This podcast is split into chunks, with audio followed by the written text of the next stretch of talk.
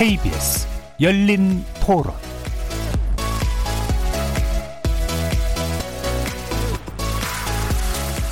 안녕하십니까. KBS 열린 토론 정준희입니다.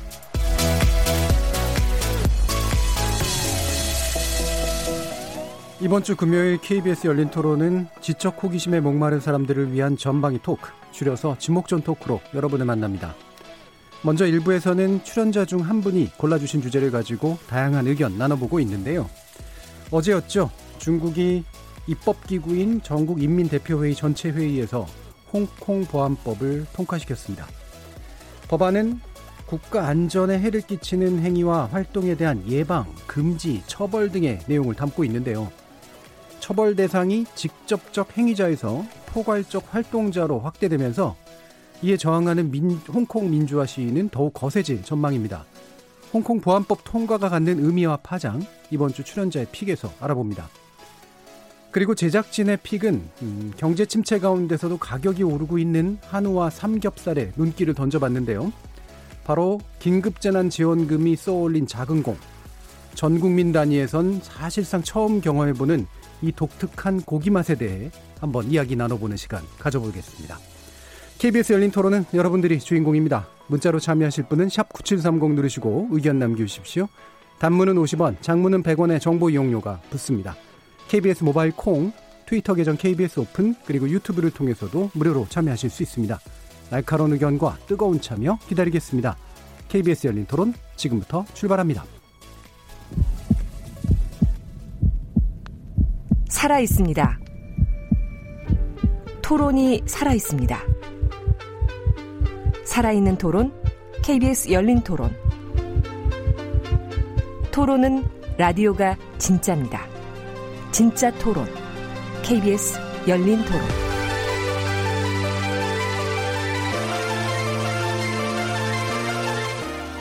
오늘 함께 하실 분들 소개하겠습니다. 문화비평가 이태광 경희대 교수 나오셨습니다. 네, 반갑습니다. 이태광입니다. 나라를 걱정하는 과학자 이종필 건국대 교수 나오셨습니다. 안녕하세요. 이종필입니다. 따뜻한 공감의 소설가 서유미 작가 나오셨습니다. 네, 안녕하세요. 그리고 규정을 거부한다. 한국 여성 변호사의 손정희 변호사 나오셨습니다. 안녕하세요. 손정희입니다. 자, 이렇게 문화비평가, 물리학자, 법률 전문가, 소설가, 각기 다른 전공, 개성, 지식 등을 가지신 네 분의 출연자와 함께 만들어가는 지적 호기심에 목마른 사람들을 위한 전방위 토크, 줄여서 지목전 토크. 지금부터 출연자의 pick 시작해 보겠습니다. 아, 홍콩 국가보안법이요. 저희가 좀 뭐라고 해야 될지 솔직히 잘 모르겠어요. 그 홍콩 시민들의 그런 자유에 대한 갈망이나 이런 것들은 당연한 거고 인간이기 때문에 다만 이제 그런 부분들 정치적으로 어떻게 또 할 것인가 좀 다른 이슈이기 때문에 중국 적 입장도 이해는 되지만 이미 홍콩은 뭐 사회가 체제가 많이 달라져 있고 민주주의 질서가 몸에 익은 사람들한테 일종의 과거로 돌아가는 거는 무리가 있지 않나 생각합니다. 다만 이제 미국이 이거를 또 중국과의 경 쟁에서 좀 악용하는 측면이 있으니까 그런 게 좀 조심스럽긴 하네요. 뭐 항상 홍콩은 자기들이 이제 중국이 아니라고 생각을 했고 자기들의 주권을 지키기 위해서 시위를 나가오는 거니까 중국의 욕심이라고 생각하기도 하지만 중국 입장에서는 자기들도 포기할 수 없는 권리라고도 할 수 있으니까 좀 예민한 문제인 것 같아요. 근데 저는 개인적으로는 홍콩의 편은 들어주고 싶죠. 중국의 그 체제 하에 두려고 하다 보니까 자치권도 많이 이제 상실될 거고 앞으로도 또 그거를 자기들이 통제하에 두려고 하나의 수단이라고 볼 수 있죠. 안타깝다는 생각이 제일 많이 들었던 것 같아요. 외부에서 도움을 주는 것도 지금 굉장히 어려운 상황이니까 어쨌든 이분들이 그 말하고자 하는 바는 명확하잖아요. 쉽지는 않겠지만 좀 좋은 방향으로 잘 마무리가 됐으면 좋겠습니다. 자, 언제부터 홍콩 하면 이태광, 이태광 하면 홍콩 이렇게 됐는데요. 벌써 이제 이 홍콩 관련 주제를 우리 그 지목전 토크에서도 여러 번 다뤘는데 상황이 계속해서 이제 바뀌어 가고 있습니다. 네. 이 주제 선택하신 이유 좀 설명 부탁드릴게요. 그래서 우리 열린 토론에서 이 송환법 가지고 홍콩 시민들이 이제 큰 시위를 할 때 우리가 한번 다뤘습니다. 그죠? 예. 그때 이제 특히 이 홍콩 시위대들이 한국의 그런 어, 님을 위한 행진곡이라든가 이런 음. 운동가를 부른다든가 80년대와 이제 자신들을 일치시킨다든가 또는 지금도 이제 그렇죠. 지금 이제 홍콩 보안법과 관련된 시위가 지금 계속되고 있는데 그분들 같은 경우는 이제 광주와 이제 홍콩을 지금 비유하고 있다든가 그래서 그런 부분들 때문에 홍콩의 그 시위대들이 명백하게 이제 한국 민주화를 표본으로 삼아서 뭐 그런 시위를 전개하고 있다는 그런 내용들을 다뤘던 적이 있습니다. 그런데 상황이 이제 암울해졌죠. 예. 그러니까 이제 그때도 예. 물론 이제 상황이 그렇게 좋지는 않을 것이다라고 음. 우리가 결론을 잡는 내렸었는데 어, 더 안 좋은 방향으로 지금 왔고요. 그리고 어, 특히 이게 가장 중요한 게 뭐냐 그러면 이 홍콩 보안법이 뭐 겉으로는 사실 이제 안에서 일어나는 시위라든가 또 심지어 테러까지도 이제 외교나 안보 문제라고 분류하고 있지는 않아요. 물론 뭐 손, 손 변호사님 나중에 설명해 주시겠지만. 예. 그래서 근데 또 불구하고 많은 이제 홍콩 시민은 불안한 거죠. 왜냐하면 일단 이 홍콩 보안법을 결정한 곳이 어디냐 그러면 전인대예요. 네. 그죠? 전국인민 대표 회의라는 음. 곳이고 대외적으니까 그게 우리로 치면 우리가 생각하는 그런 단순한 그런 의회가 아니라 이 전인대라는 건 말 그대로 마을에 있는 통장까지 다 와서 사실 네. 하는 것이기 때문에 그렇죠. 음. 사실 중국 내에 있는 내노라 하는 사람들의 모든 의견이 사실은 주류적 음. 의견이 반영돼 있다고 볼 수가 있고 예.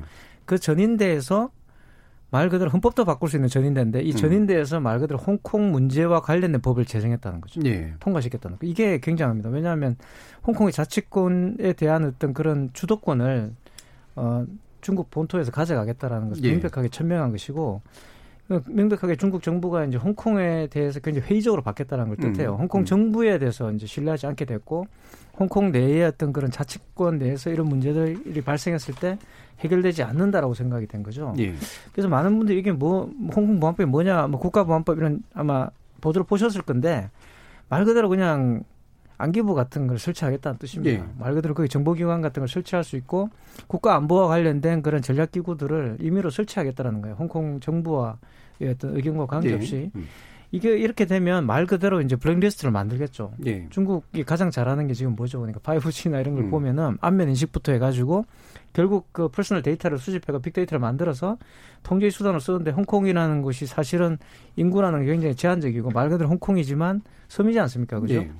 그래서 말 그대로 통제를 하고 싶으면 얼마나 통제할 수 있는 그런 구조를 가지고 있죠, 홍콩이. 그래서 이런 부분들에서 굉장히 지금 우려하고 있는 것이고 많은 부분에서 뭐 중국 정부는 공식적으로는 우리는 뭐 홍콩 자치권을 인정한다 그러지만 말로는 그렇게 해왔지만 지금까지 전개해온 방식들은 그렇지 않잖아요. 그죠? 네. 그게 음. 가장 심각하고 그리고 또 한 가지는 이제 홍콩이 이렇게 이 중국의 어떤 통제하에 이제 더 많이 들어가게 되면 지금까지 홍콩이 누려왔던 그런 어 이점이라고 부를 수 있는 예. 그러니까 무역 어떤 무역의 어떤 그 체제에서 갖고 있던 그런 여러 가지 특혜들이 사실은 폐지될 가능성이 굉장히 높죠. 예. 홍콩이 이제 중국이 가지고 있던 그런 경직성을 어느 정도 보완해주는 음. 중국 내에서 하지 못하는 걸 홍콩 내에서 하는 방식으로 중국에도 상당히 많은 이익을 가져다 줬거든요.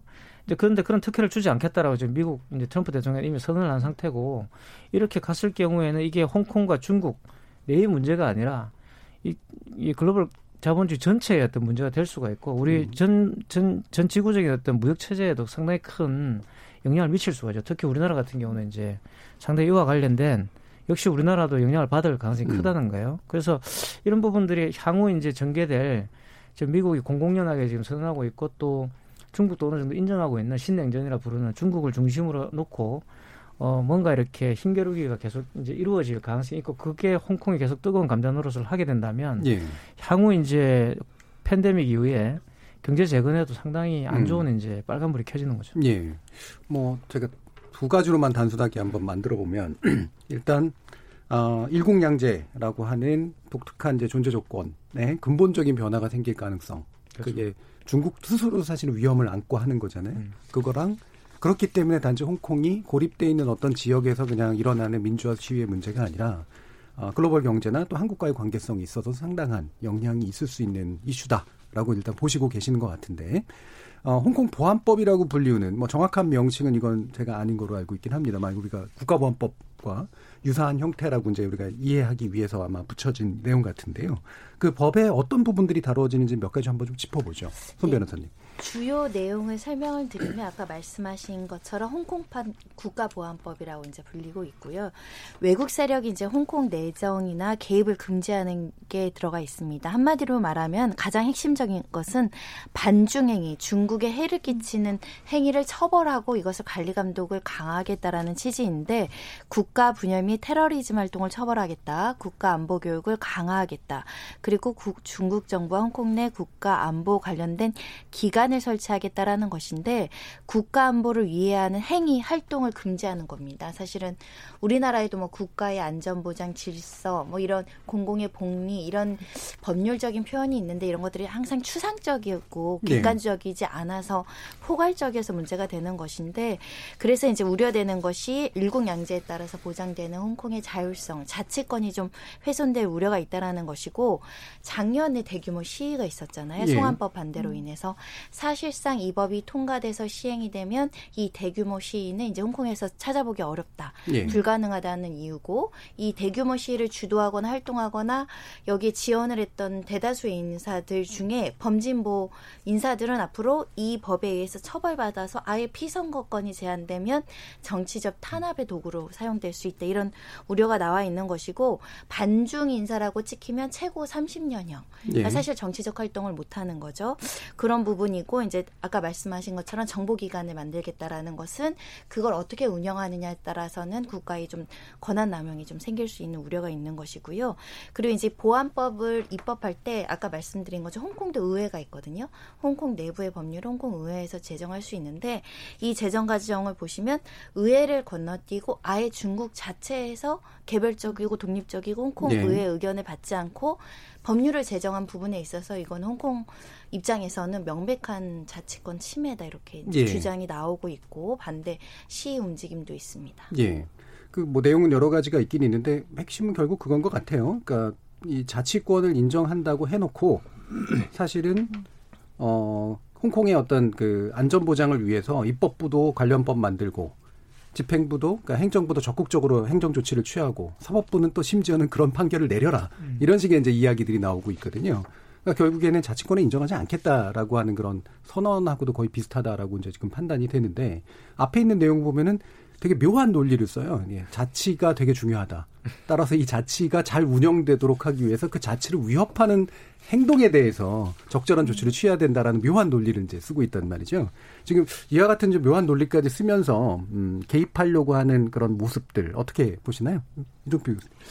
저는 아, 이게 참 쉬운 문제가 아니었을 것 같아요. 중국 입장에서 예. 봤을 때 중국이 왜 이랬을까 시진핑이 그렇게 한번 생각을 해봤는데 이게 사실 뭐 일국 양제가 말이 좋아서 일국 양제지 하나의 국가 안에 두 개의 체제를 갖는다는 게 얼마나 참 네. 모순적인 상황이 벌어질 수 있는지 이제 방금 말씀하신 내용은 이제 그 그 뭐 외교 문제나 국방 문제 뭐 이런 것은 자치하고는 자치보다 좀 상위 개념이라고 그렇게 지금 네. 중국 대륙에서는 생각을 한 것 같아요. 근데 왜 이렇게 무리를 할까라고 이제 제 나름대로 짐작을 해보자면은 이게 만약에 홍콩이 그렇게 자치로 성공하고 번영을 했을 때 다른 뭐 이제 뭐 신장 위구르라든지 이제 중국 내 다른 또 네. 여러 가지 문제들이 있잖아요. 그리고 그 일당 독재가 지금 뭐 몇, 몇십 년 이제 뭐 백 년 가까이 이렇게 지속이 되어 오는데 내부적으로도 사실 여러 가지 문제가 많고 시진핑은 거의 지금 옛날에 황제 같은 지위를 누리려고 지금 그렇게 하고 있고 어, 그런 상황에서 좀 이렇게 내외 단속 공격을 더 이렇게 하려고 하는 게 아니냐. 예. 홍콩이 지금 같은 그 예전에 해왔던 식으로 그렇게 어 그 중국 본토와는 다른 길로 그렇게 이제 성공을 했을 때 그랬을 때 뭔가 그 대륙 내에서의 어떤 여러 가지 좀 어떤 원하지 않는 움직임을 사전에 차단하려고 하는 좀 이런 강박관념이 굉장히 좀 크게 작동하지 않았을까. 예. 그 사실은 차라리 그냥 홍콩식의 발전 모델을 중국 내에 이렇게 또 다 들여가지고 좀더 좀 더 그 민주화하는 조치로 예. 나가는 방법도 사실은 우리 입장에서 생각해 볼 법한데 음. 그 길을 이제 못 가는 거죠. 음. 중국은 그러려면 완전히 정치를 정치체 전체를 다 바꿔야 될 텐데 이제 그 길을 안 가고 시진핑이 해왔던 길은 오히려 더 옛날보다 좀 더 못한 길로 지금 들어가고 있잖아요. 예. 그 노선의 어떤 좀 필연적인 결과가 아닌가. 음. 그래서 상당히 좀 그 아니 21세기에 무슨 이런 말도 안 되는 보안법이 있나 음. 싶을 정도로 내용도 보면 뭐 국가 안전을 위하는 행위와 행동을 예방 금지 처벌한다고 했는데 이게 국가 안전을 위해 하는 게 도대체 어떤 범위인지 예방하는 것도 되게 중요하죠. 예방하는 것도 이게 지금 예. 예방이 목적이지. 예방 예방한다는 게 상, 거. 상당히 이제 우리도 뭐 그 선제적 조치를 취하는 거죠. 네, 아, 이, 이, 그 너무 자의적이잖아요. 예. 이거는 그 우리 마음대로 그냥 이거 홍콩을 이렇게 하겠다라는 거고 좀 너무 시대적인 악법이 지금 21세기에 버젓이 이렇게 대놓고 하는 게참 예. 일단 그 이해 너, 너무 너무하다 이거는 음. 너무하고 이게 마침 이렇게 지금 코로나 팬데믹 상황에서 중국이 지금 이거를 이렇게 좀 그 기회를 봐서 하는 것 같은데 일단 좀 안타깝습니다. 네. 예. 지금 그 이종필 교수님 지적해 준 내용을 좀 살펴보면 어쨌든 시진핑이 주도하고 있는 이 중국의 어떤 제국화 작업이잖아요. 사실 이제 중국몽이라고 이제 불렀던 거고. 근데 내부를 단속하는 힘은 저는 굉장히 있다고 보거든요. 그러니까 중국 본토를 단속하는 힘은 그러니까 그 어떤 경제 성장의 과실을 계속해서 나눠주고 모든 부분을 다 중국화하잖아요. 그래서 한족화 시켜가지고 이제 통합시키는 그런 방식을 썼는데 홍콩에 대해서 이런 조치를 취할 수밖에 없다는 건 중국화 조치가 뭔가 잘 안 되고 있다라는 그런 신호가 아닌가라는 생각이 들어요. 어떻게 보세요? 그래서 저는 예. 이제 이걸 이 픽을 하게 된 것도 그건데요. 음. 많은 분들이 이제 어쨌든 상황은 암울하지만 음. 과거의 홍콩으로는 이제 돌아갈 수가 없는 거죠. 네. 이런 식으로 간다면 그게 말씀하신 것처럼 음. 중국이 홍콩을 이제 임브레싱을 할 수가 없는 포용할 수가 없는 그렇죠. 상황이 온 거죠. 왜냐하면 사실 지금 홍콩 그 이제 중국 내부에도 농민공이라든가 새로 이제 신노동자라 불리는 계급들이 성장해 있어요. 예. 이 사람들의 꿈은 사실 우리하고 똑같습니다. 그냥 중산층이 되어서 이렇게 아파트 음. 사고 이제 상해나 이런 대도시에 나가서 살아보는 그런 게 꿈인데 그걸 이제 계속 통제해 왔거든요. 음. 말 그대로 그냥 일자리를 없- 일자리가 없어지면 그냥 집을 다 부숴가지고 농촌으로 다 돌려보낸다는 예. 이런 식으로 했던 거예요. 그러니까 굉장히 강제적으로 집행했는데 이제는 그게 안 들어가는 거죠. 음. 그래서 사실 이제 이 본토 중국에도 제 친구들이 있고 홍콩에도 있는데 물어보면 본토 중국의 젊은 층들이나 또는 이제 이런 그 정부에 대해서 굉장히 이런 문제에 대해서 문제의식을 느끼고 있는 저런 외국과 활발한 교류를 했던 그런 사람들 전부 다 홍콩 편을 들고 있어요. 예. 말을 안 할 뿐이지. 예. 그렇게 이야기하는 거예요. 우리가 바보냐. 우리도 다 안다. 근데 이제 문제는 이 글은 말씀하신 것처럼 이제 과실을 따먹어야 되기 때문에 네. 지금까지 쉬쉬하고 있었던 음. 거죠. 근데 이게 만약 성장이 이제 둔화되고 말 그대로 지금 이제 시진핑 정부에 대한 불만들이 계속 높아지고 음. 계속 그 내부 자기 지지 세력에 대해서 어, 말 그대로 이제 단물을 계속 주지 못하게 되면 불만이 이제 폭발하게 되는 거죠. 그래서 저는 홍콩을 어쨌든 중국이 지금 삼키지만 이 안에서 이 이게 뚜껑이처럼 홍콩의 어떤 그런 불씨가 어, 살아날 가능성이 굉장히 크다고 보는 거죠. 그렇게 되면 지금까지 덮어왔던 유교로 문제나 신장 문제도 마찬가지지만 티베트 문제도 마찬가지고 결국 그 내부에서 한족 내부에서의 계급적 차이에서 발생했던 그 불평등에 대한 어떤 불만들이 터져나올 가능성이 굉장히 커요. 그러니까 예. 그게 지금 부글부글 끓고 있기 때문에 음. 홍콩 문제를 잘못 건드리면 이 문제가 터지는 거죠. 그러니까 보안법을 제정해서 황급하게 음. 이게 보안법이 뭐냐 그러면 불씨를 끄는 겁니다. 그렇죠. 그러니까 지금도 4월 달에 지금 다 잡아넣었어요. 작, 작년 그 성, 성안법 그를 기화로 해서 했던 지도부들을 심지어는 거기에 참여했던 주도 세력들을 전부 다 지금 다 감옥에 넣었거든요. 예. 그러니까 이런 일을 처리한 뒤에 지금 보안법을 통과시켰기 때문에 잠부를 끄겠다라는 의지가 굉장히 큰 거죠, 지금. 예. 예전에 그 조폭 영화 같은 데서 보면 어, 상대를 제압하는 방법은 그냥 대충 때려서 되는 게 아니라 확실히. 예, 확실하게 예, 확실하게 살아나지 못하게 만들 정도로 만들어야 이제 상대가 이제 굴복한다라는 건데 지금 이제 그 방법으로 가고 있는 것 같아요. 대충 포용의 문제로 해결할 수가 없기 때문에 그리고 대충 단속해서 될 문제가 아니기 때문에 쓰는 수 같은데 아 이런 상황 어 뭐 우리가 이제 광주를 떠올리기도 하고 근데 확실히 광주하고는 또 약간 또 어, 배경도 좀 다른 그런 측면들이 있어서 서유미 작가님은 어떻게 보고 계세요? 저는 이거 보면서 그 법 중에서 홍콩 국민 대상으로 뭐 애국주의 국가안보 교육 네. 강화 부분 보면서 지금 정말 있는 현상도 그렇지만 그 자라나는 아이들 음. 그러니까 지금 있는 사람들은 어쩌면 잡아놓고 때려 넣는 걸로 해결을 하지만 자라는 아이들은 이제 그 반중 사상을 완전히 뿌리 뽑고 음. 그러니까 위치는 다르지만 정말 중국 사람으로 키워보겠다라는 강력한 의지가 느껴져서 음. 좀그 부분이 좀 인상적이기도 하고 무섭기도 하더라고요. 예. 음. 그러니까 그 제가 그 만나는 또 중국 본토에 있는 친구들 같은 경우, 특히 유학생들 같은 경우에는 중화 사상에 대한 상당한 동조가 있거든요. 어. 네. 그래서 이를테면 이제 그 자유주의권의 그 이야기를 가르쳐 주는 거에 대해서 거부감이 굉장히 강해요. 음. 그게 이제 자신들의 어떤 자존심을 침해하는 일이라고 생각을 하고 중국성이라고 하는 게 이제 자기들이 이제 굉장히 같이 성장해 나갈 수 있다라는 믿음 같은 게 또 굉장히 강해서 그 부분이 이제 방금 말씀하신 그 음. 내용 같은 경우가 홍콩인들에게 과연 이제 그 하나의 음. 이데올로기로 이제 자리 잡힐 수 있을까 뭐 이런 음. 의구심 같은 게 좀 있긴 있는데 본토와는 또 이제 되게 다른 좀 조건이라서 음, 이세관 교수님은 이, 그, 그, 이 홍콩의 상황이라고 하는 게 기원은 결국은 이제 그럼 홍콩 반환에서 이제 나온 걸 텐데 음. 상당한 지체된 이제 어떤 면에선 반응이잖아요. 지금 그렇죠. 99년, 그러니까 97년에서 99년 사이에 있었던 그 일들 이후에 한참 있었던 건데 막 이게 마침 또 세기말하고 겹쳐서 나타났던 음. 그런 현상이잖아요. 이게 아마 1984년도에 결정이 됐죠. 다시 예. 반환하는 걸로. 그러니까 많은 분들이 그때만 하더라도 반환이 될 거라고 생각하지 음. 않았어요. 그러니까 참 영국 정부가 그때 여러 가지 일을 많이 했는데 예. 그 반환이라는 이제 약속을 이행하게 된 거죠. 그래서 이제 그런 부분들에서 어쨌든 중국이 이전에 있던 아편 전쟁 이, 전에 했던 중국의 영광을 다시 찾아오겠다라는 거. 그러니까 중국의 중화 사상이라는 게 말씀하신 것처럼 궁극적으로 뭐냐 그러면 민족주의입니다. 그러니까 네. 중국인들이 가지고 민족주의고 이거는 근데 아이레네가 중국은 한민족 국가가 아니에요. 그러니까 음. 우리 좀 단일 민족 어쩌고 할 수 있는 국가가 아니고 여러 민족이 있기 때문에 문제가 발생하고 있는 거죠. 그러니까 단일 민족 이어도 사실 좀 문제일 건데 이게 이제 단일 민족이라는 한족 사상을 계속 강조하다 보면 그 내부에 이제 식민지들이 계속 이제 만들어지게 되는 네. 거고 이게 지금 이제 중국이 처해 있는 문제라고 보는데 그러니까 그때도 보시면은 홍콩 영화에 굉장히 많은 세계말적인 영화들이 네. 많이 나왔습니다. 중경상림이라든가 그렇죠. 뭐 동사서독 이런 네. 것도 나왔고요. 그러니까 뭐 제일 화양연화 이런 것도 보면 사실 네. 화양연화가 뭐 로맨 로맨스를 다루고 있지만 사실은 이제 사라져 버릴 그렇죠. 홍콩에 대한 음. 안타까운 이미지잖아요. 음. 정말 이제 제가 홍콩을 참 좋아하는데 이런 일이 이제 벌어지고 있으니까 작년 작년부터 제가 이제 느끼게 아, 정말 그런 우리가 아는 그런 홍콩은 이제 사라질지도 모르겠다는 생각을 했고 말 말씀하신 게 지체된 예. 이 확인이 지금 이루어지고 있는 그렇죠. 그때 예. 예상했던 이렇게 가지 않을까라고 했는데 왜 항상 슬픈 예감은 맞는지 모르겠지만 현실이 된 거예요 지금. 예. 그래서 상당히 좀 안타깝고 회복이 된다는 것은 저는 이제는 불가능하다 봅니다. 그러니까 뭔가 여기서 이런 그 불길을 뚫고 다른 홍콩이 탄생하면 탄생했지. 예.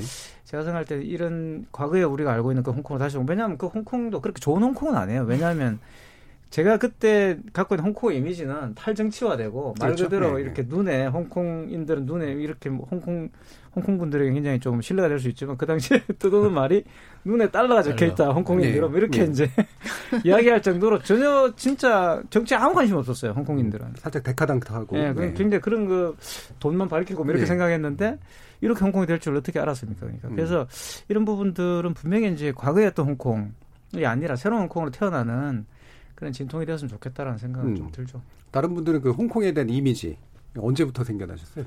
아니, 저는 뭐 이제 그 영웅 본색이나 음, 본색, 네. 어, 네. 아, 저 형들은 왜 저렇게 멋있지? 그러니까 홍콩 도시 자체가 또 이렇게 굉장히 또 예. 동경하게 저런 멋있는 형들이 사는 동네는 예. 아주 좋은 동네일 거야. 음. 근데 이제 역사를 좀 이렇게 관심 있어서 이제 조금 이제 공부를 해보니까 아 이게 참 20세기 제국주의의 여러 가지 좀 그런 모순이 또 담겨 있는 지역이기도 하고 저는 사실은 근데 홍콩 반환 뭐 이제 전에 어떤 생각을 했었냐면은 그래도 중국이 꾸준히 개혁 개방 정책을 해왔었기 때문에 그게 또 등소평의 어떤 일관된 노선이기도 했고 네. 음. 그러면은 완전히 사실은 중국이 정말로 사회주의 정책으로 국가를 돌리는 공산주의적인 그렇게 돌아간 나라가 아니잖아요. 네.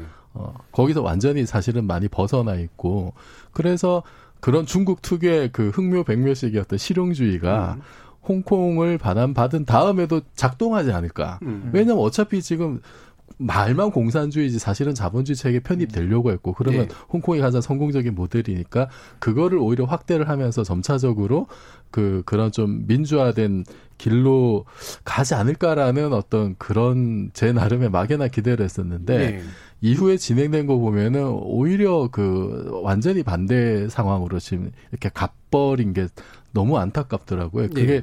뭐 예를 들어서 그 후진타워 같은 경우에도 굉장히 그그 그 소수 민족에 대해서 엄청난 사실은 그 예상보 예상을 뛰어넘는 수준의 어떤 강압적인 조치를 예. 통해서 실권을 장악하고 그게 그러니까 중국의 그 본토에서 지도부들이 이제 그런 식으로 권력을 유지해 왔던 것이 그, 그 어떤 기나긴 여정이 지금 시진핑의 어떤 그 황제식의 어떤 그 권력화로도 이어진 것 같고, 음. 그게 결국은 홍콩에게도 지금 이렇게 안 좋은 영향을 미치지 않았느냐.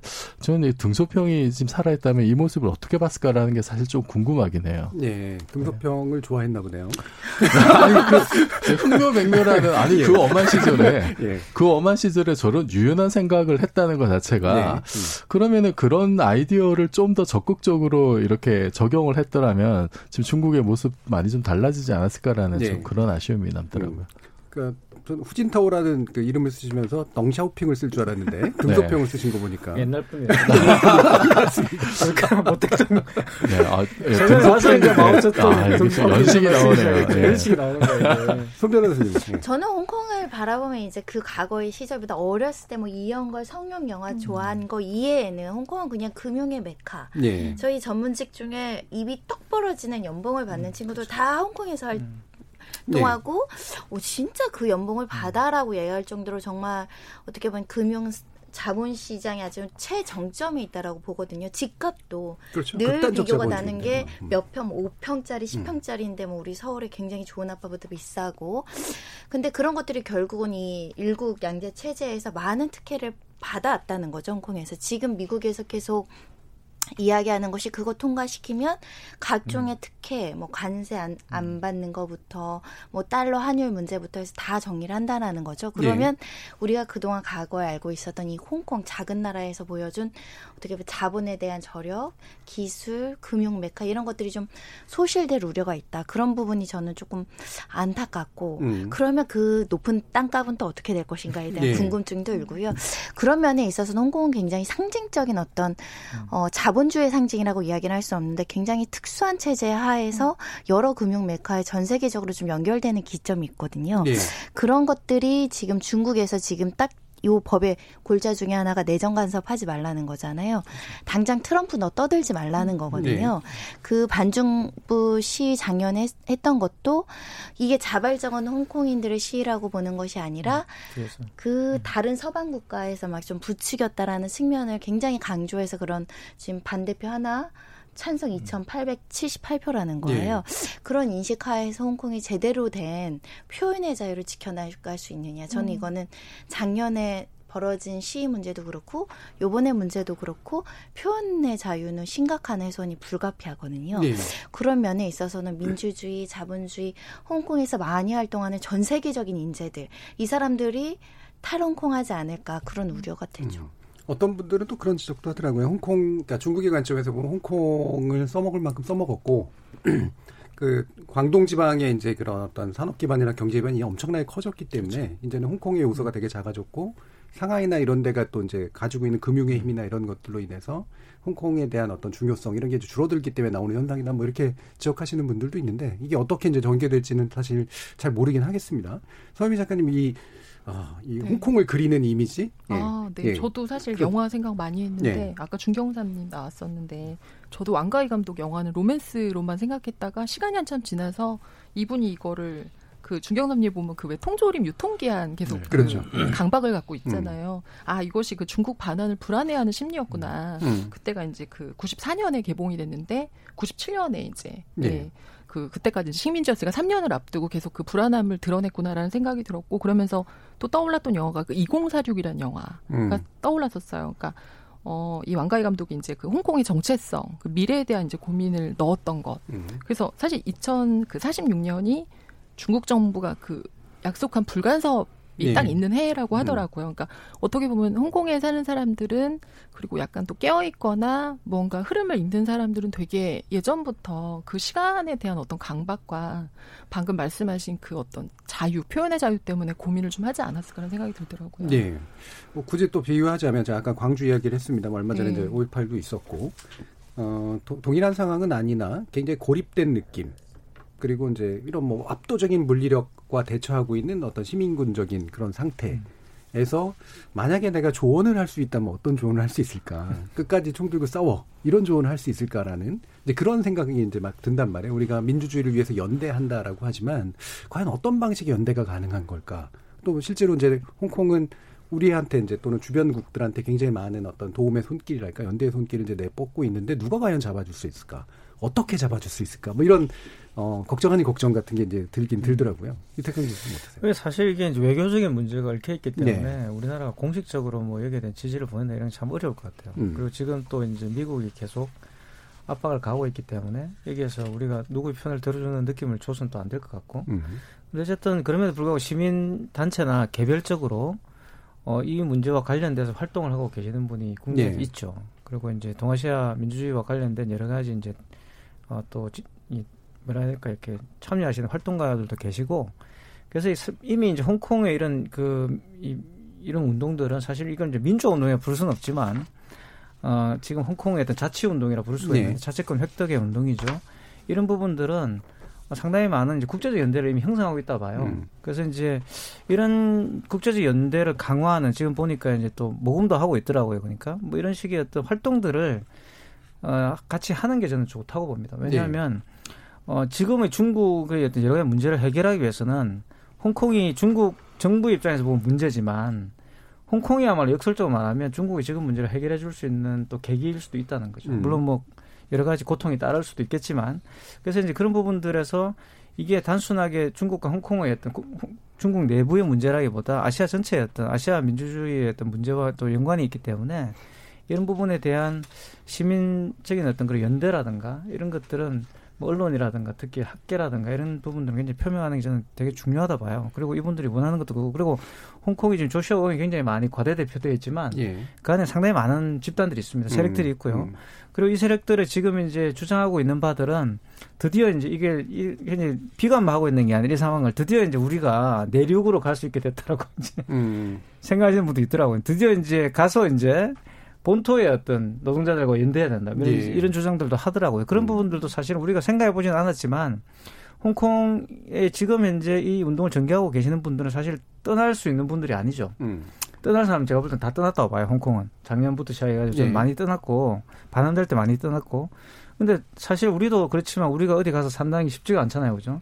떠날 수 없는 분들이 홍콩에 지금 남아서 홍콩의 자체를 주장하고 있기 때문에 이분들이 할 수 있는 일은 결국은 그런 연대를 함께 구축하는 것이고 우리가 그런 연대를 만들어내는 조금 작은 어떤 힘이라도 보태는 것이 중요하지 않을까 싶어요. 그러니까. 음, 일단 전선에서는 미국이 이제 결국은 좀 가장 강하게 대립을 하고 있고 그러니까 영국계 나라들이 이제 우려를 표명하고 있고 음. 또 영국 정부는 또 97년 이전 추생장가에 대해서는 이제 아야 시민권을 부여하겠다 뭐 이런 이야기를 공식적인 건 아니었던 것 같긴 한데 얘기도 하고 있고 그런데 뭐 이 정도 외에 어떤 것들이 또 있을 수. 저는 그, 어, 이제 광주를 떠올려 보면은 그 가장 힘들었던 게 사실은 고립감. 네. 어, 그리고 지금 이 진상이 알려지지 않는다라는 데 대한 또 그 무력감 이런 게 상당히 음. 컸을 것 같아요. 네. 근데 거기에 비하면 사실 뭐 지금 홍콩은 뭐 그때보다는 뭐 이제 미디어 환경이라든지 뭐 통신 환경이 뭐 많이 달라졌기 때문에 훨씬 좋아지긴 했는데 그런데 그렇 그런 상황에서도 이제 외면하고 안 봐버리면 네. 관심을 끊어버리면 아무런 의미가 없는 거잖아요. 그래서 일단 우리가 가장 기본적으로 할 수 있는 일은 그 지켜봐 주는 거. 일단은 음.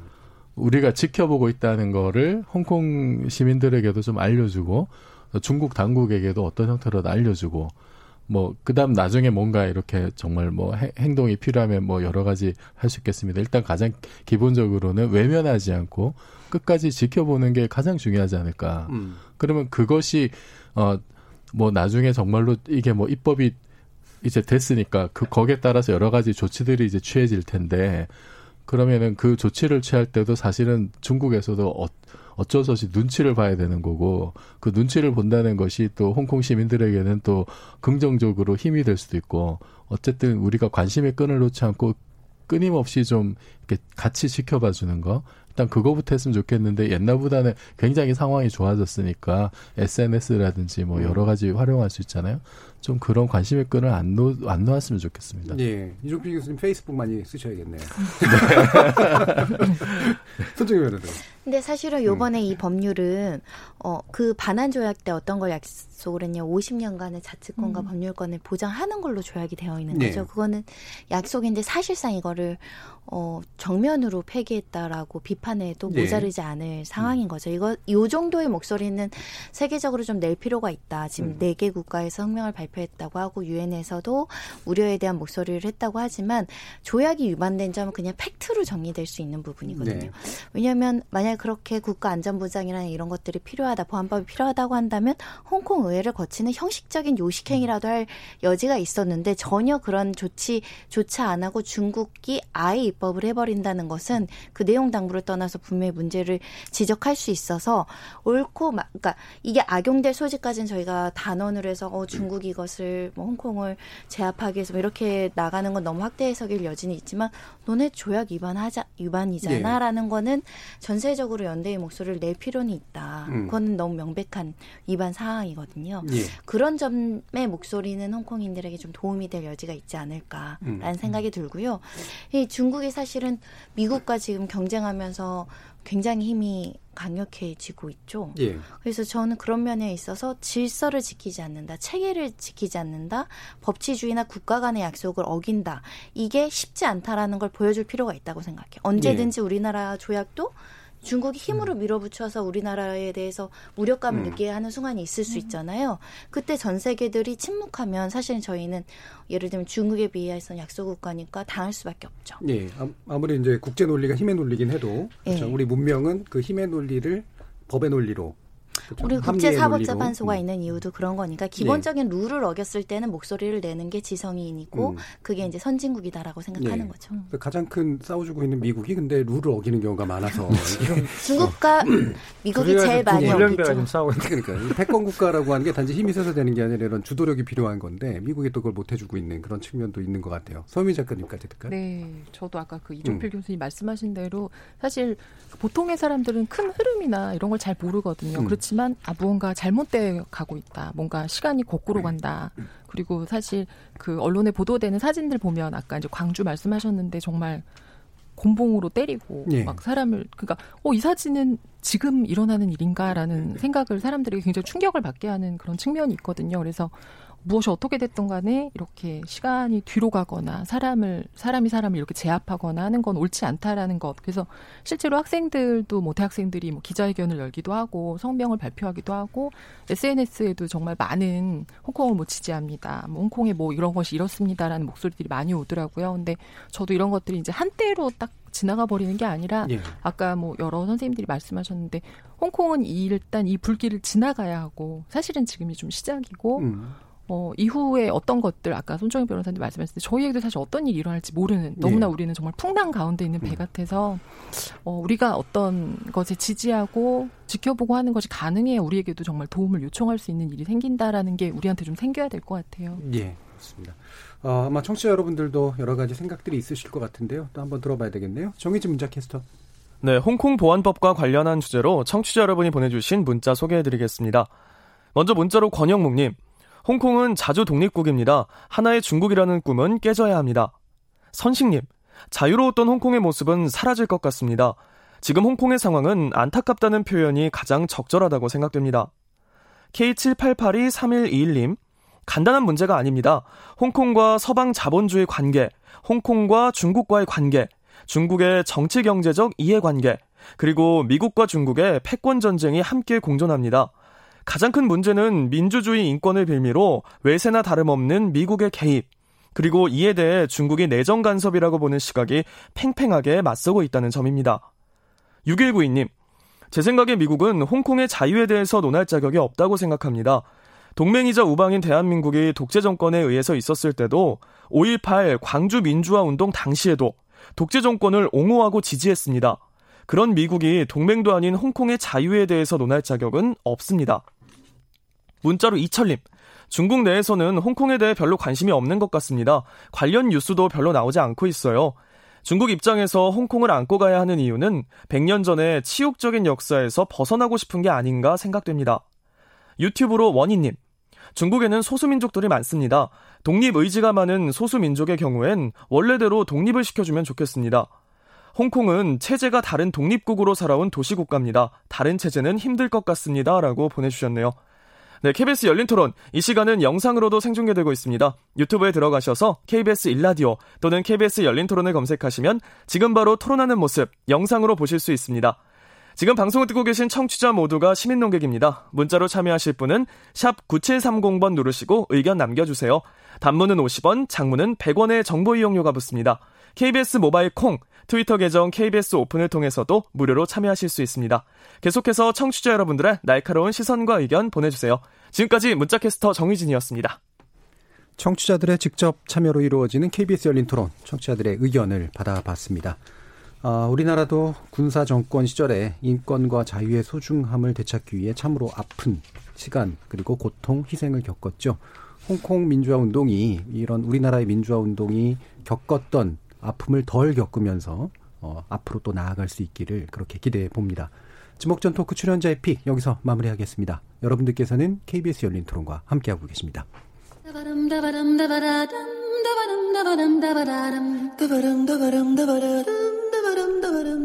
여러분은 지금 청취자와 함께 만들어가는 고품격 시사방송 KBS 열린 토론을 듣고 계십니다.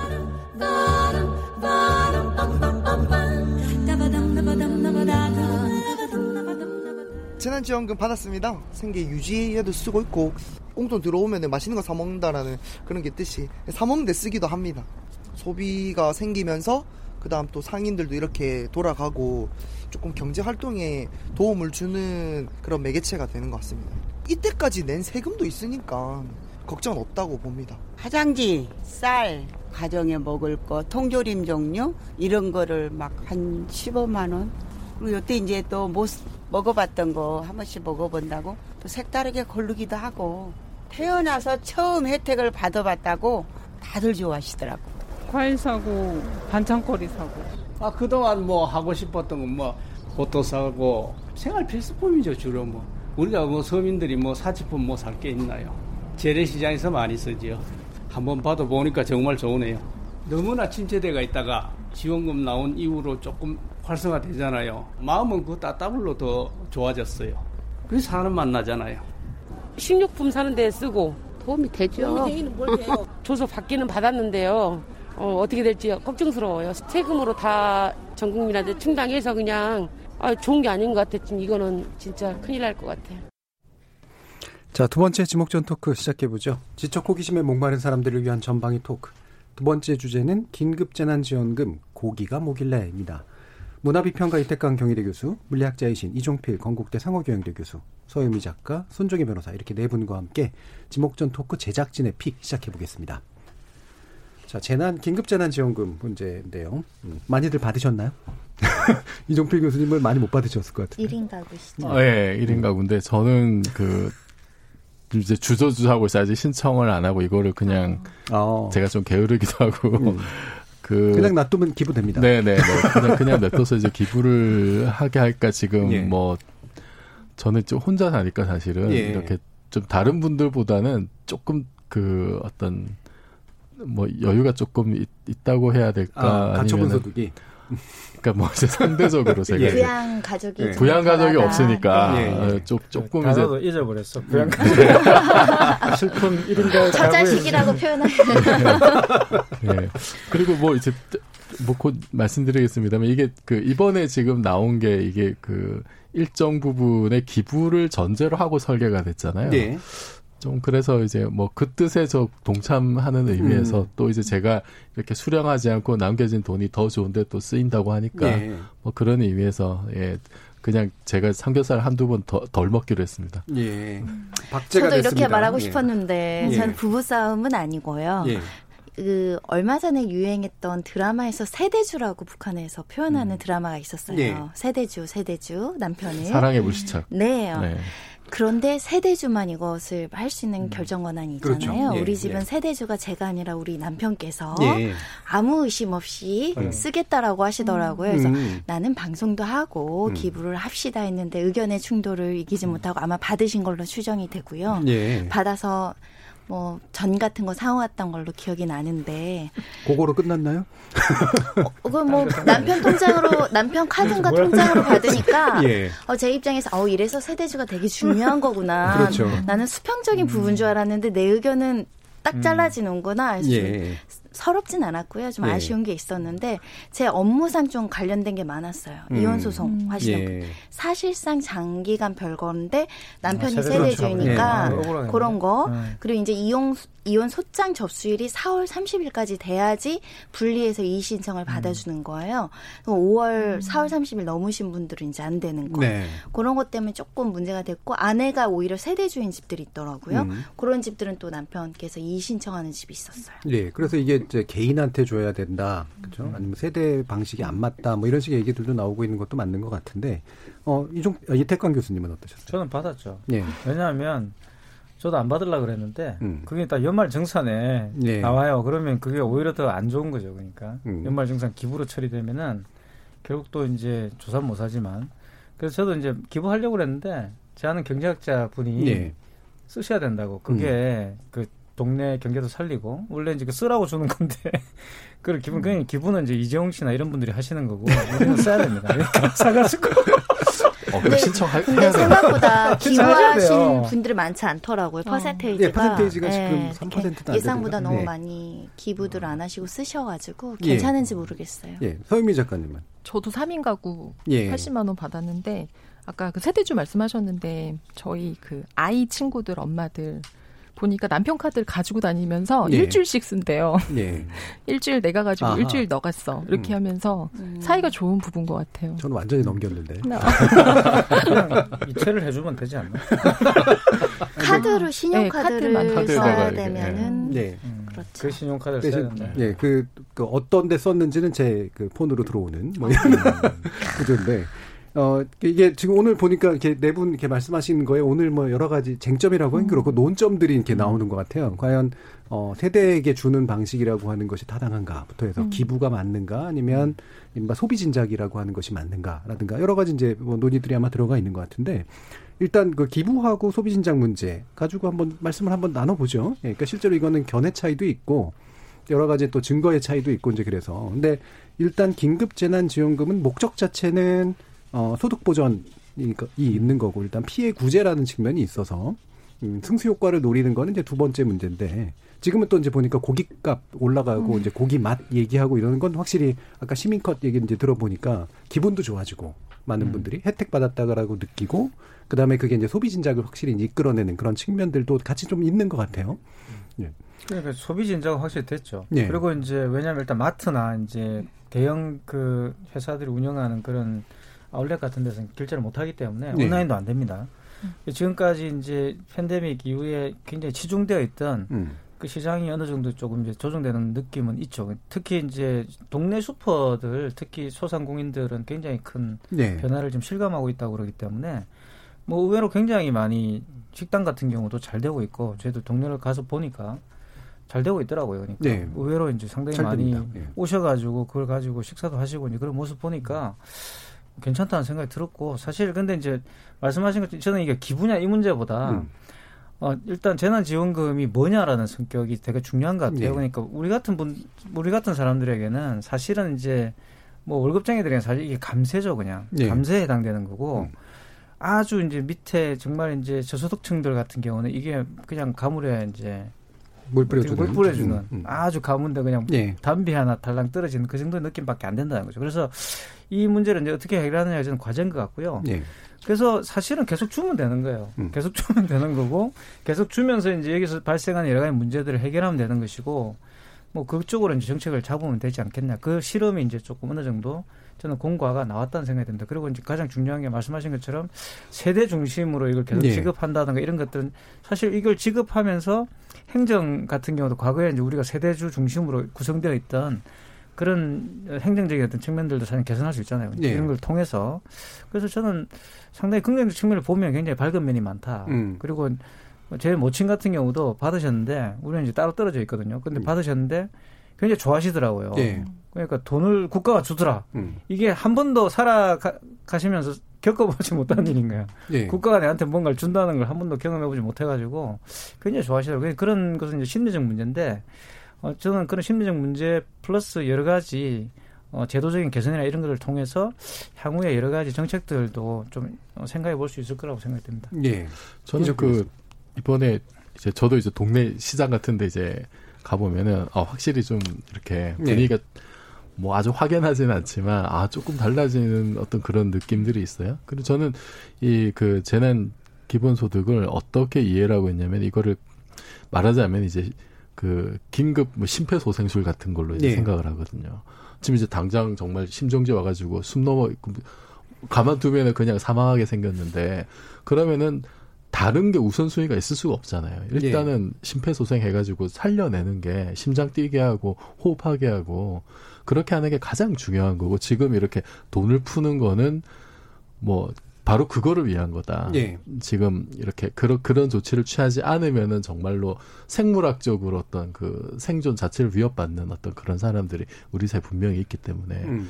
그게 일차적이라고 저는 생각을 해요. 예. 그리고 그게 효과를 정말로 봤다 잠깐 음. 잠깐 봤고 그리고 이게 사실은 그럼 정부가 이렇게 온온 동네 정말 필요한데 골고루 다 다 뿌려가지고 돈을 직접 돌게 하면 되는데 그 역할을 사실 좀 해달라는 거거든요. 음. 우리가 일단 돈 다 줄 테니까 음. 경제가 잘 돌아가면 그러면 상관이 없는데 지금 경제가 안 돌아가니까 일단 돈을 줘서 국민 모두가 이거 말하자면 진짜 손으로 모터를 돌리는 식의 예. 어떤 그, 그런 효과를 사실 또 그 보는 게 있는데 그게 정말 실핏줄 같이 이게 중앙의 행정력으로 이건 되는 게 아니잖아요. 이거는 정말로 개개인이 자기 필요에 의해서 생활을 하면서 자연스럽게 다시 경제 멈춰선 경제를 돌리게 하는 거니까 그런 의미에서도 저는 이제 굉장히 의미가 있고 그리고 또 하나는 이게 그 방금 말씀하셨지만 아 국가로부터 보호받고 있다라는 느, 어떤 이런 것도 상당히 이제 저는 좋은 교훈인 것 같은데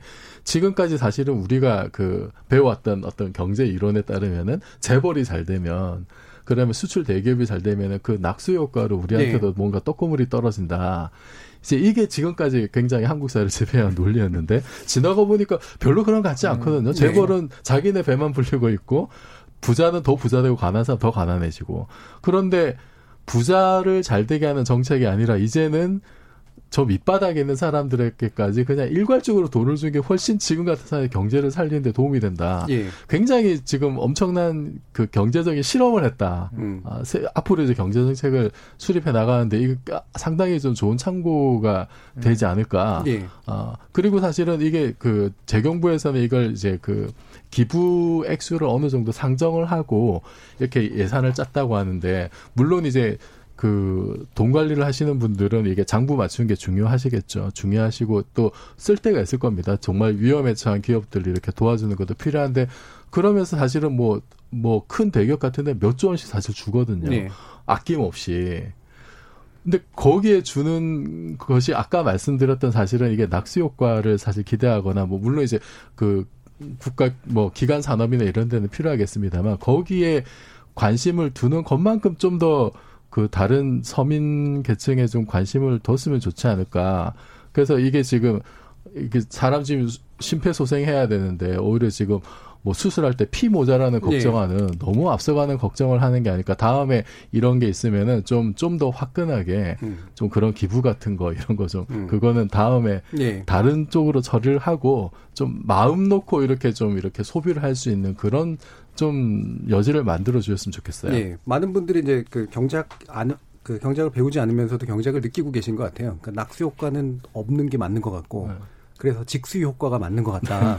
이제는 살수 효과로 나아가자. 뭐 이런 식의 어, 네, 얘기들을 하시더라고요. 네. 저는 사실은 이거 처음에 긴급재난지원금 네. 막 정치권에서 논란이 됐을 때 공동체에 대한 불신이 되게 많이 보도가 됐어요. 돈 음, 받아가지고 음, 그렇죠. 뭐 사치제 음, 쓴다, 돈 받아가지고 소위 말하는 네. 깡한다부터 음. 해가지고 불필요한 예산 낭비이고 이거 실제로 어떤 경제 활성화에 도움이 되지 않음에도 불구하고 예산 낭비한다는데 실제로 집행을 해봤더니 대부분은 소상공인 매출이 올랐고 매출 진진 그 증진에 효과가 있었다고 70% 네. 이상의 이제 수상원들이 답변을 하는 걸로 봐서는 우리가 코로나19를 겪으면서 우리 연대의식과 공동체 의식과 우리의 선의와 시민의 의식에 사실 스스로들에게 반성 그 박수를 보낼 수 있었는데 이 긴급재난지원금도 똑같은 효과를 네. 발휘할 수 있어서 일부 일부 악, 악 효과라고 하긴 그렇고 음. 일부 얌체적들은 있었어요. 네. 뭐 예를 들면 천 원에 팔던 걸 갑자기 천이백 원으로 네. 올린다던가 음. 이런 것들은 있었는데 그 일각에서 뭐 이거 뭐 뭐, 뭐 예를 들면 피부과에서 성형외과 쓰는 게 옳은가 이런 논쟁을 네. 하시는 분들도 있는데 제가 오늘 어떤 기사를 봤냐면 유흥업소 사장님들이 우리도 힘들다해요. 네. 그러니까 사실은 이게 종목을 가리지 않고 병원이라고 하더라도 성형외과라고 하더라도 음. 피부과라고 하더라도 술집이라고 하더라도 힘든 건 어차피 까지 소상공인 기업들이기 때문에 그런 부분에 있어서는 전체적으로 조금 효과가 났으면 좋겠다라는 생각을 했고 다시 한번 우리 국민들이 그렇게 그렇게 막 무분별하게 가소비하거나 이 정책 효과에 반대돼서 행동하시는 분들 많지 않다라는 거에 예. 자긍심을 느꼈죠. 예, 그 초기에 그 실제로 그 일부 시장에서 이제 그 값을 올렸다거나 이런 게 나왔는데 맘카페가 바로 제압해 버리더라고요. 음. 예. 그래서 바로 교정 효과가 이렇게 나타나고 예, 서유미 작가님. 사실 처음에는 이거 네. 소득 뭐 몇 프로까지 준다 논의가 좀 많았잖아요. 음. 근데 전 국민으로 확대가 되면서 아까 말씀하신 아, 우리 나라가 사람한테 관심이 좀 있구나. 네. 이런 얘기들을 많이 했던 것 같아요. 음. 그러니까 사실 받아도 그만이고 아닌 사람도 있는데 그래도 이렇게 잘라서 준다 그러면 좀 소외감을 음, 느끼는데 그렇죠. 네. 네. 기부라는 형태도 좋았던 것 같고요. 어, 아까 그 저도 동네 다니면서 가게 앞에 왜 그 긴급 재난 지원금 사용처 이렇게 붙여놓은 네. 거좀 찡하더라고요. 네. 그리고 사람들이 이제 가는 것도 되게 좋았었고 실제로 아이들 엄마들은 그 아이들 심리 상담 치료 같은 거를 음. 코로나 때 많이 멈췄었어요. 그러니까 음. 마스크 때문에 못 가는 것도 있지만 사실 이게 굉장히 비싼데 네. 이제 가게가 좀 어려운. 사실 그 그렇죠. 카드를 굉장히 많이 쓰시더라고요. 그래서 음. 아까 뭐 시술 수술 나왔는데 아니 뭐 수술이 재난으로부터 한 인간을 구원할 수 있다면 뭐 그렇죠. 어떻습니까?라고 네, 생각이 좀 되고. 들어요. 예. 음. 자 이렇게 또 보면 이제 뭐 개인을 우리가 이제 개인을 인지하게 되는 또 출발점인 것 같아요. 그러니까 음. 우리가 각자가 가지고 있는 욕망이 있고 각자가 쓰고 싶은 것들도 있고 그런데 그거를 이제 가족 단위로 이렇게 막 부여하는 이 방식이라고 하는 것도 이제 약간 올드한 그런 생각이겠구나라고 하는 거.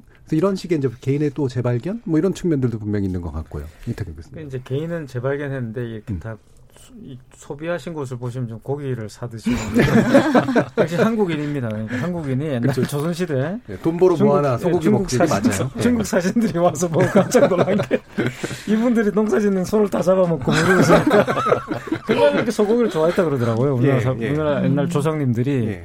근데 역시 이제 주, 머니에 이제 돈이 꽂히니까 이제 일단 고깃집으로 달려가셔가지고 고기를 굉장히 많이 파시게 됐는데 사실 저는 뭐 이게 재난지원금 물론 이제 뭐 고기를 드시고 싶은 분 드셔야 되겠지만 좀 의미 있는 곳에 쓰고 싶다라고 생각하시고 또 의미 있는 데 쓰는 분들도 있다고 봅니다. 네. 그러니까 뭐 책을 사신다든가 또는 뭐 평소에 이제 구매하지 못했던 그런 것들을 하실 물론 이제 말씀하신 병원에 가는 것도 굉장히 많이 음. 있어요. 실제로 많은 분들이 작년에 어떤 통계를 보시면은 가계 부채 상당 부분이 생활비입니다. 음.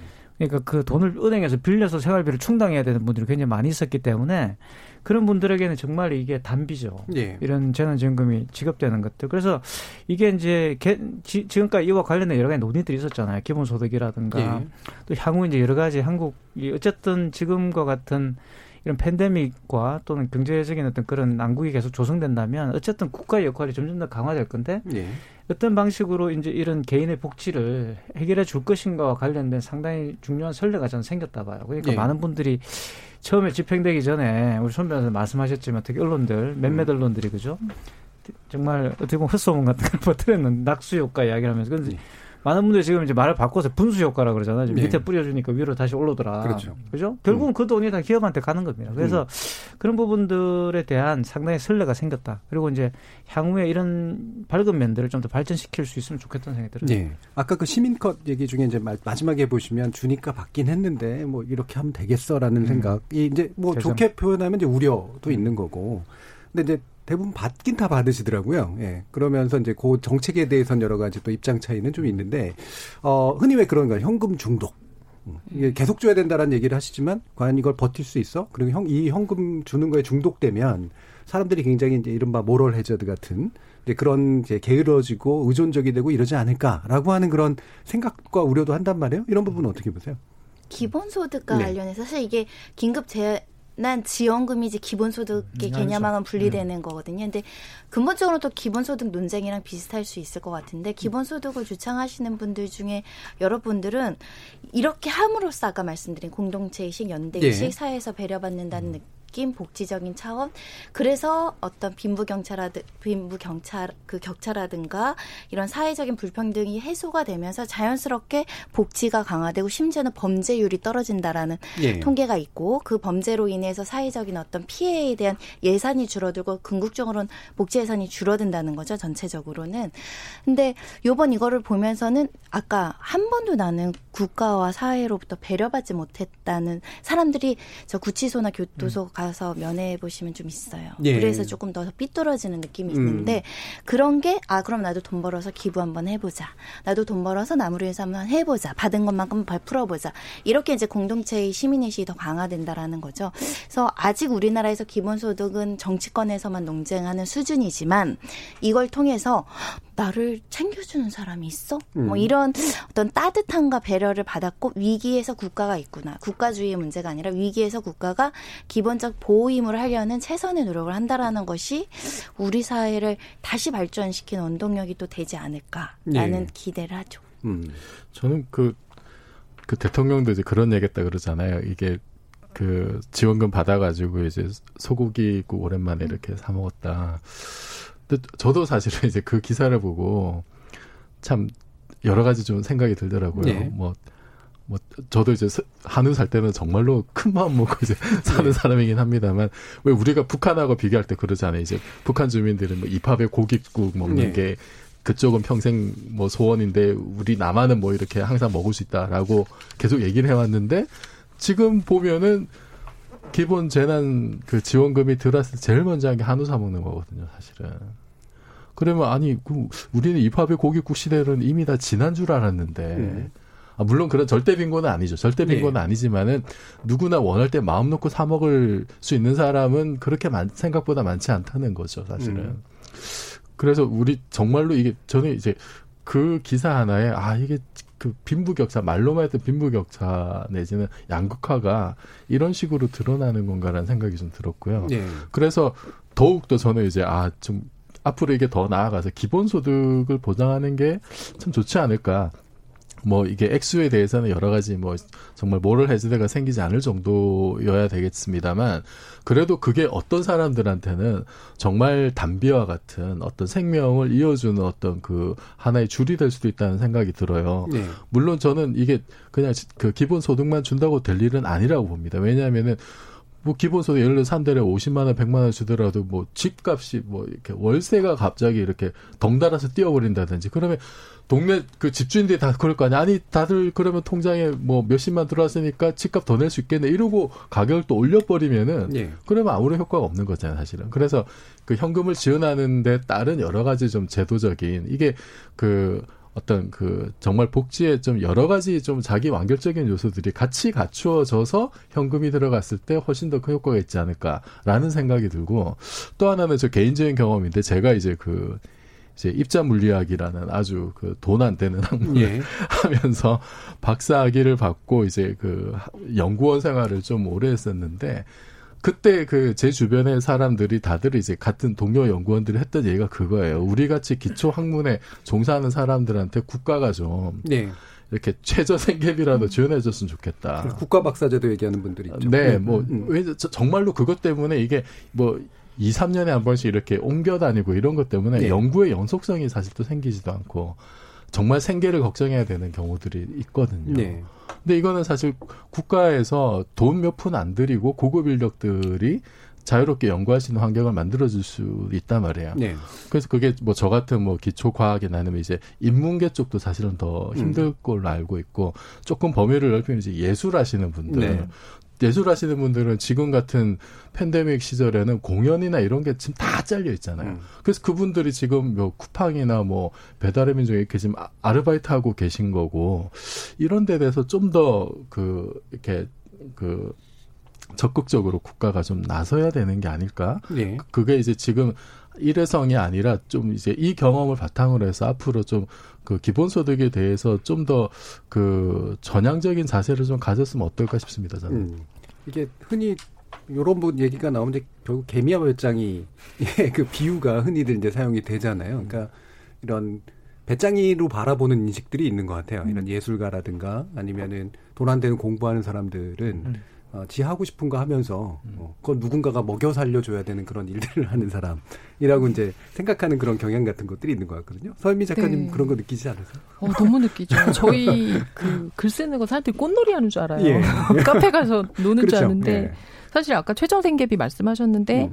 어, 프리랜서들, 그러니까 아주 네. 넓은 범위로 프리랜서, 또 좁은 범위로 그 안에서 직업을 나눠서 뭐 예술가, 예술 안에서도 이제 뭐 다양한 직군이 있을 텐데, 어, 사실 일을 안 하고 싶어서 안 하는 게 아니라 일이 없을 때도 많고, 음. 일하고 싶지만은 뭐 안 되는 것도 있지만 또 일할 의무 외에 또 가끔은 또 사람이 일하지 않을 권리도 있거든요. 그러지 네. 않은 사람들도. 근데 네.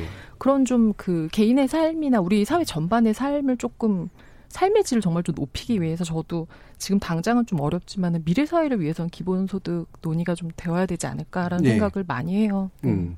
그러니까 각자가 각자의 방식으로 뭔가 이렇게 자신을 실현할 수 있는 물적 토대를 일단 깔아주면 음. 그것이 가지는 전체적인 사회적 효과들이 생기잖아요. 그래서 그러면서 도덕적 해이뿐만이 아니라 사실은 그 욕망들을 또 실현하고 그다음에 그 중에 일부는 아까 손정희 변호사님 말씀하신 것처럼 자기가 뭔가 더 많은 물적 부를 음. 실현해서 누군가한테 이런 걸 나눠주고 싶다라든가 이런 좀 계열들이 좀 다양해지는 그런 방식의 사회 뭐 이런 게 좀 더 이제 필요해지지 않는가 싶거든요. 그 결국은 이제 기본 소득이 목적은 아니죠. 예. 우리가 이제 기본 소득을 다 뭐 주는 게 목적이다가 아니라 더 나은 이제 복지제도로 가기 위한 그렇죠. 하나의 실험으로서 기본 소득인 거고요. 그래서 뭐 예를 들어서 이런 것도 이번에 이제 재난지원금 해보니까 느꼈잖아요. 월세 낼 때는 이걸 못 내잖아요. 그죠? 음. 뭐 이렇게 막아 놓는다든가 얼마나 설계하는 거에 따라 저는 얼마든 효과를 발휘할 수 있다고 봐요. 그러니까 이제 또는 뭐 팬데믹 기간 동안 일시적으로 이것을 운용해 본다든가 예. 그런 것들이 경험이 축적되면 어, 상당히 이제 뭐 유럽에서 지금 겪고 있는 여러 가지 문제점들을 해결하는 어떤 그런 안들이 나올 수도 저는 있다고 봐요. 유럽도 물론 말씀하신 게 모럴 해도 없다고 말할 수는 없죠. 예. 이게 뭐,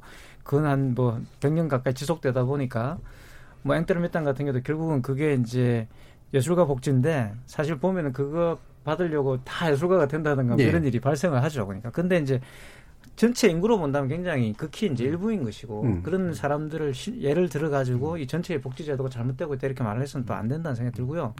더 나은 복지로 가기 위한 더 나은 어떤 시스템으로 가기 위한 실험으로서의 기본소득 또는 재난지원금의 어떤 경험들이 굉장히 소중하지 않나 생각이 듭니다. 예.